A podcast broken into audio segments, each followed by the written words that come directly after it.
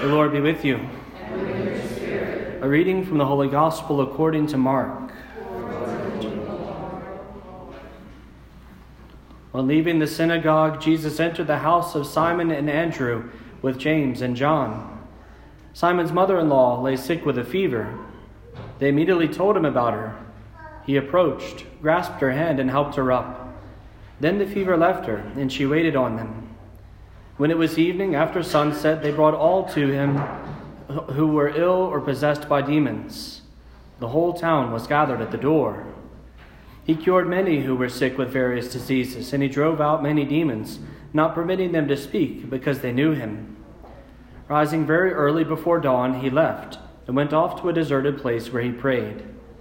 Simon and those who were with him pursued him, and on finding him said, Everyone is looking for you. He told them, Let us go on to the nearby villages, that I may preach there also. For this purpose have I come. So he went into their synagogues, preaching and driving out demons throughout the whole of Galilee. The Gospel of the Lord.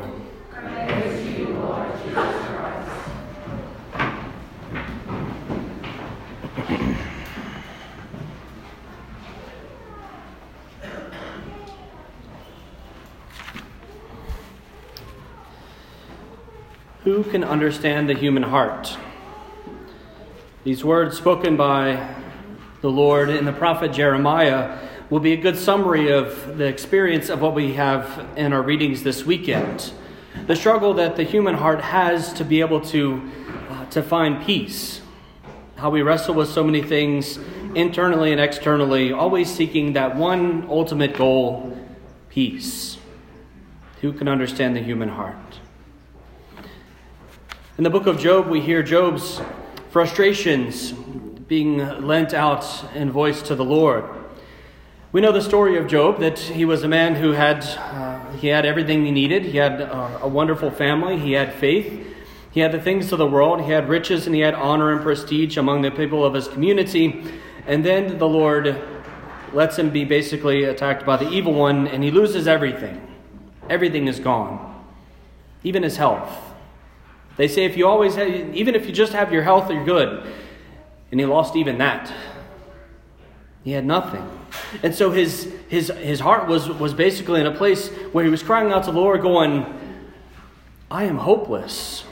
There's nothing to cling to here. The nighttime where you want to sleep and let it pass by quickly, it lingers on and I can count the minutes and they seem like days. But the days where I want to see, where I can have light, where I can look to the good things of the world and enjoy the things that God has given, it passes quicker than the blink of an eye. I have no happiness, period. This prayer lifted up to the Lord is echoed, we see, in a certain way in the gospel of how the people, whenever they hear that Jesus is near, always a large crowd comes. In the gospel today, it's the whole town gathered at the door, is the way it's described. Because this people, each of them, have a longing for peace. Some were plagued and some were, you know, uh, you know, uh, frustrated with illness. Maybe there was a struggle with sin. Certainly, there were the demons that had attacked some that were causing them great turmoil. But in the end, every single person that came to that door at Simon Peter's uh, house was someone looking for peace and they knew the place to get it was Christ. If we desire peace, we come to Christ. St. Paul himself knew this in a very profound way, personally as well as ministerially.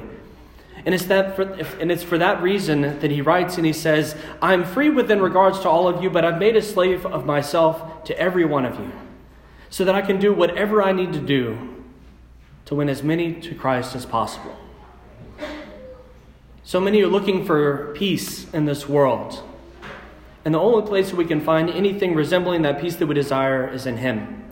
So if you need me to be weak, I will be weak. If you need me to be strong, I'll be strong. Whatever you need me to do, whoever you need me to be, I will be that, that you might be able to come to know Christ. I make my slave, myself a slave. Whatever you need of me, I will do it that Christ might be able to reign. Those stories are not just things written in the Old Testament or in the early New Testament times. This cry, much like Job, continues to echo today.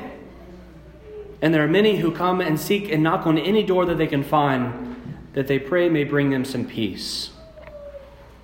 I was struck by two articles that I read this week in different online sources, one of which included the note that in the UK, loneliness has reached such epidemic portions that there is now a person in the government whose title is Minister of Loneliness.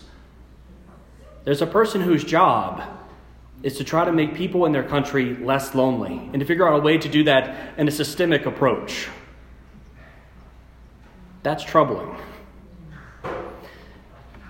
On the opposite end, we can see this longing, this hunger for something more, and that uh, the Ivy College, Yale, recently announced that it would uh, that it would release a new course that they had not done before, and it was a psychology course.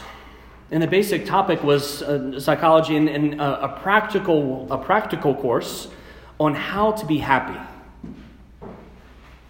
A quarter of the student body signed up for it. A quarter. It was the biggest class that they've ever seen in 318 years of the university's existence, the largest registration for a single class. It was so large, in fact, the numbers that they had to reopen their chapel for class use and then have two of the other largest buildings that they had on campus as satellites, simply to be able to have class for the number of students who wanted to gain this knowledge of how to be happy. In the end, whether it's people who are lonely, whether it's people who are longing for happiness, who are longing for something more, looking for that something more, in the end, the answer always is Christ. Christ. Whatever way it forms, whatever, whatever way we look at it, we long for Jesus. It's written in our hearts. The devil loves to isolate us and to separate us, but that's exactly the reason that the Lord comes and he calls us to be part intentionally of a community. Not to be kind of accidentally, you know, you know, by happenstance to be connected to other people, to be connected to them in a profound intimacy. This is the gift of the mystical body of Christ, the church then in our baptism, we're baptized into that community. We don't have to go, we don't have to go try to find it. We don't have to try to make it up ourselves. We simply have to be willing to be part of it. And as the as we allow ourselves to be members of the church in Christ, if we allow Christ to dwell in us as he dwells in others, loneliness will fade. And the happiness that we desire, it can be found.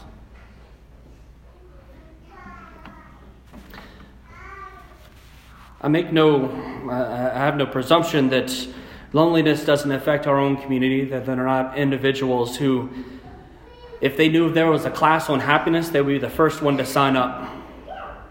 They're here. They're in our communities. Maybe it's you. Maybe it's one of you in the pews today. Maybe it's more than one. And the simple reality is that the Lord calls to us and He says, Come. Come follow me. Whatever that thing is that just won't go away within the heart, I can handle that.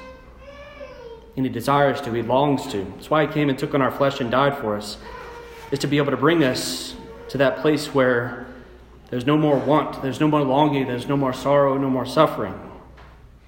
He came to bring us to heaven. And so, my invitation to you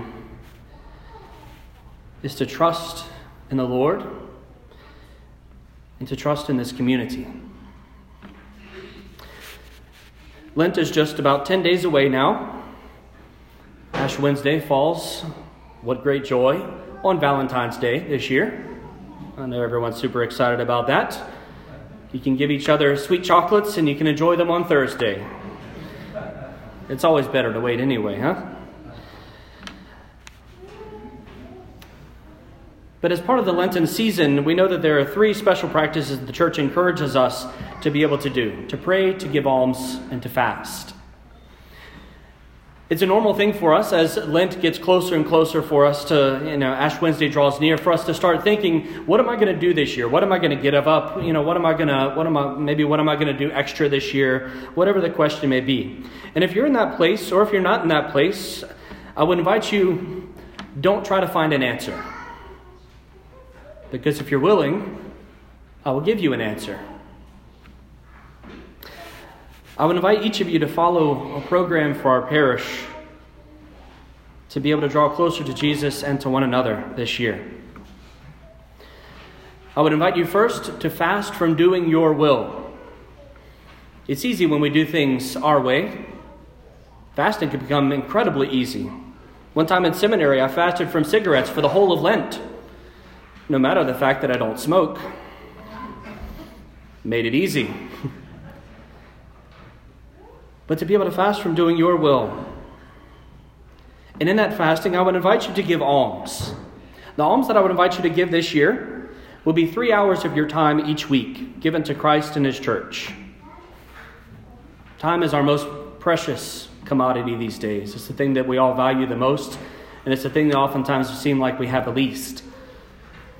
But I would invite you to give of yourself three hours of the 168 or so that the Lord gives to us each week, to Christ and His church. And I want to invite you lastly to pray, to pray daily. And we'll talk about more of that in, in depth next weekend.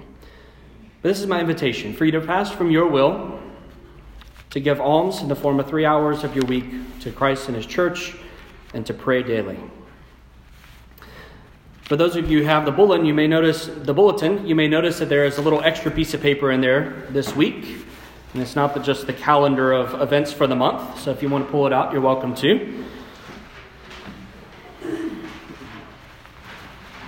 And this is the almsgiving that I would like to ask of you for the Lenten season this year. As you see, the top in red is Lent, a call to discipleship. I believe the Lord is continuing to call every single one of us, not just a handful, not just, not just this group or that group, every single one of us in the parish. He's calling us to come closer period. And so we try to respond. There are three separate events that I would invite you to take part in through the course of the Lenten season. The first would be the visitation of the pilgrim statue of Our Lady of Fatima. Now, I know that there was a bus that came through this week and had Fatima on it, and they were, you know, had their had their music playing and they had a statue to, to pray with and things to sell. But this is not the group that's coming. The group that's coming is a group that's not here to sell you anything. They're not here to get your name signed up on a bulletin list. They're not here to try to send you uh, mailers in the mail to be able to, you know, hit you up every few weeks or so to send money to support their mission or whatever. Literally, this this pilgrim statue is is a separate thing entirely that this statue comes and they go from parish to parish to parish, and they've been doing so for, I think, 45 years. And they have one task to pray. Period.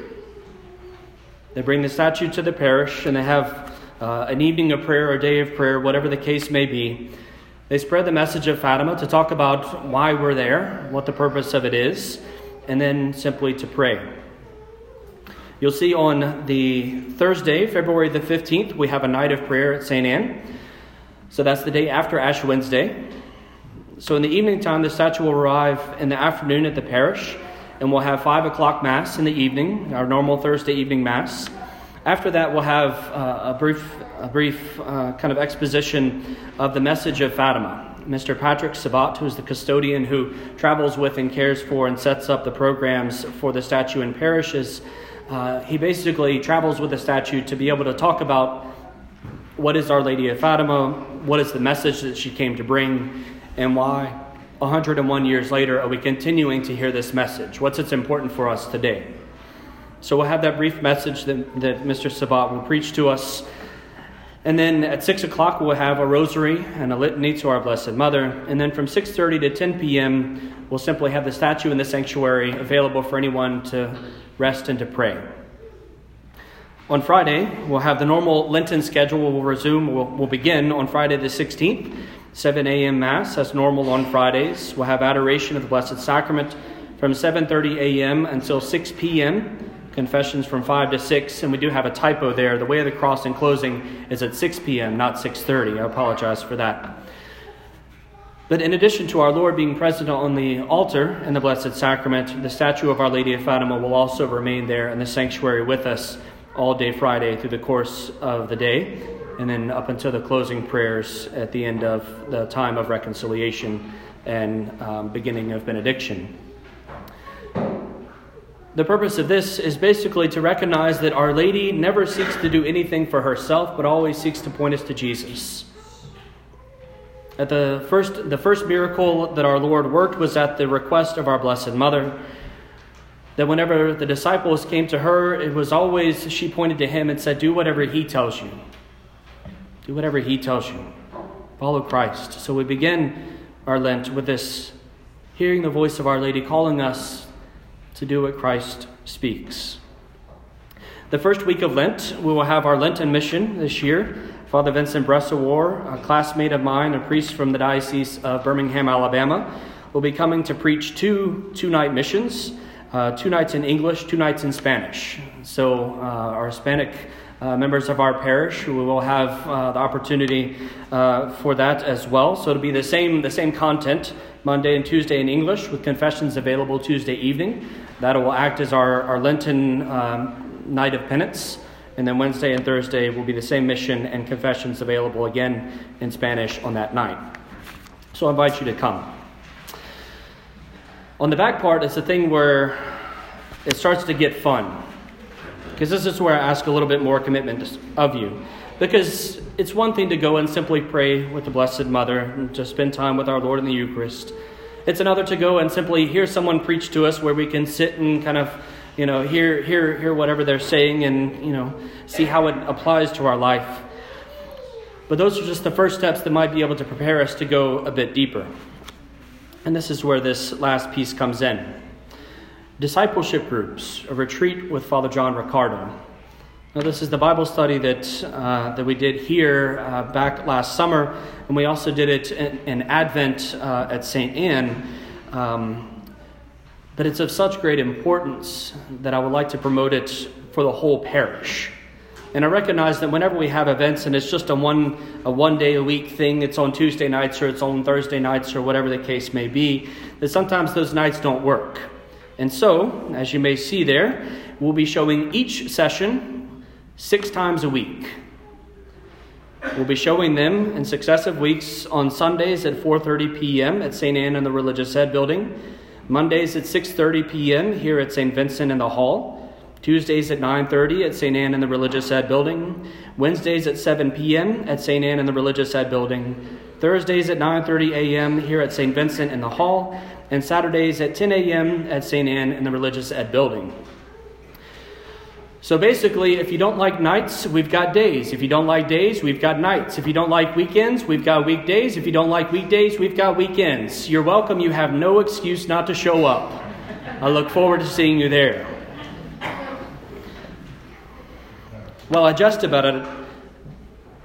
Also, there's a seriousness to it that we're trying to go above and beyond, much like St. Paul, who says, Whatever you need me to do, I will do, so that you might be able to come to know Christ Jesus. This is how it looks in our parish this weekend. Whatever we can do to allow so many to come to know Christ even more deeply, we will do. The videos are phenomenal. I watched them once myself, and then uh, honestly, I look forward to going back to them again. Some of the things that he said, I'm still chewing on. Some of the recommendations he made, I'm still practicing and trying to put into practice even more so uh, in my own life. So, for myself, it's still enriching me uh, months down the line. Uh, and so, even if you've attended before, I would certainly encourage you to attend again. I don't think I have to push too much because those of you who have attended, pretty much everyone said it was incredible and they would be happy to do it again. So, this will be my encouragement to you. So, we've got session one, session two, session three, session four, and session five, and the schedule down there. And they'll be broken out on the, the parish schedule that we present um, each, each week for the first Sunday of the month. We'll have all of that in there as well. And so, again, it's an invitation for us to come and to draw close to our Lord. And the reason I say all of this is because it is my firm conviction that the Lord is doing something in our midst.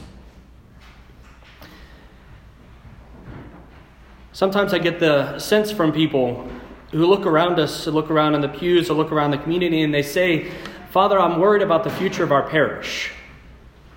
If I could count the number of times that I have heard that, we wouldn't need to take collections on Sunday. Had a dollar for every time I've heard that, we'd be set, y'all. I recognize there is a concern about our parish. That it seems like, where are people going? Church used to be full. But I would invite you to recognize that in this, it is a time for us to grow. And the Lord is calling us to grow. There's much work to be done in the vineyard. In the first place that it has to happen is in our own hearts.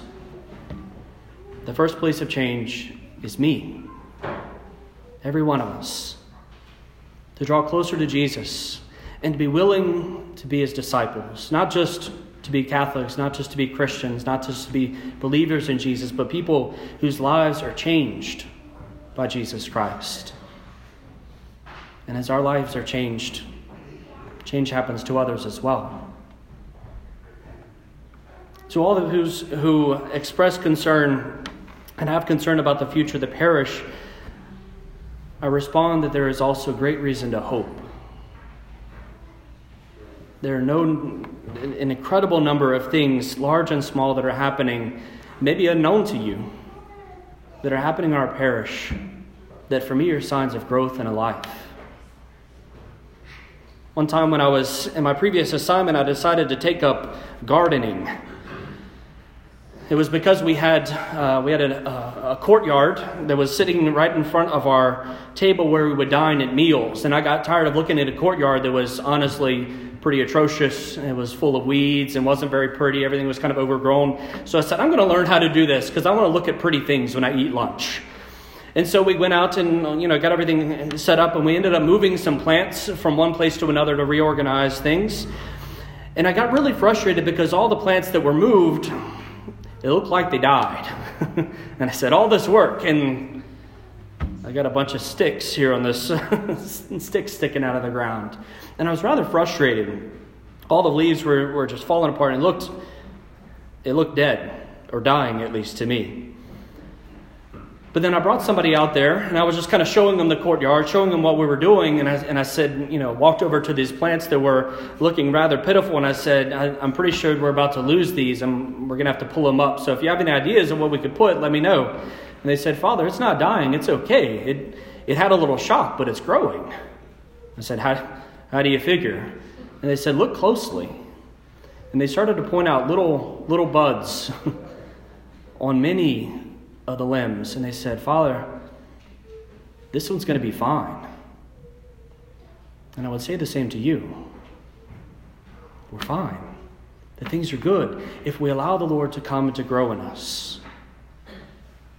But it takes a willingness to grow, which sometimes means hurts, changes, pains. But if we allow ourselves to be immersed in Christ, all will be for the good. The story of Job sounds like a rather frustrating one. We end on the note of, I have no happiness. The word of the Lord, thanks be to God. one of those great things where you just kind of wonder, who thought that was a great line to end on? But if we look at the story of Job and continue to listen to his words, we know that Job stays with the Lord and he continues to trust. Despite what he seems as having no hope, no faith, no anything, he continues to trust in God. And the last condition of Job was far better than the first. All the things that Job lost, he gained once again exponentially. Everything was over and above anything he could have even imagined. And it is because he was faithful to Christ. He's faithful to the Lord, who invited him, trust. Trust and follow me. So, my invitation to you is the same. Trust in the Lord. Follow after him. Seek his voice. Knock at his door. Submit yourself to him.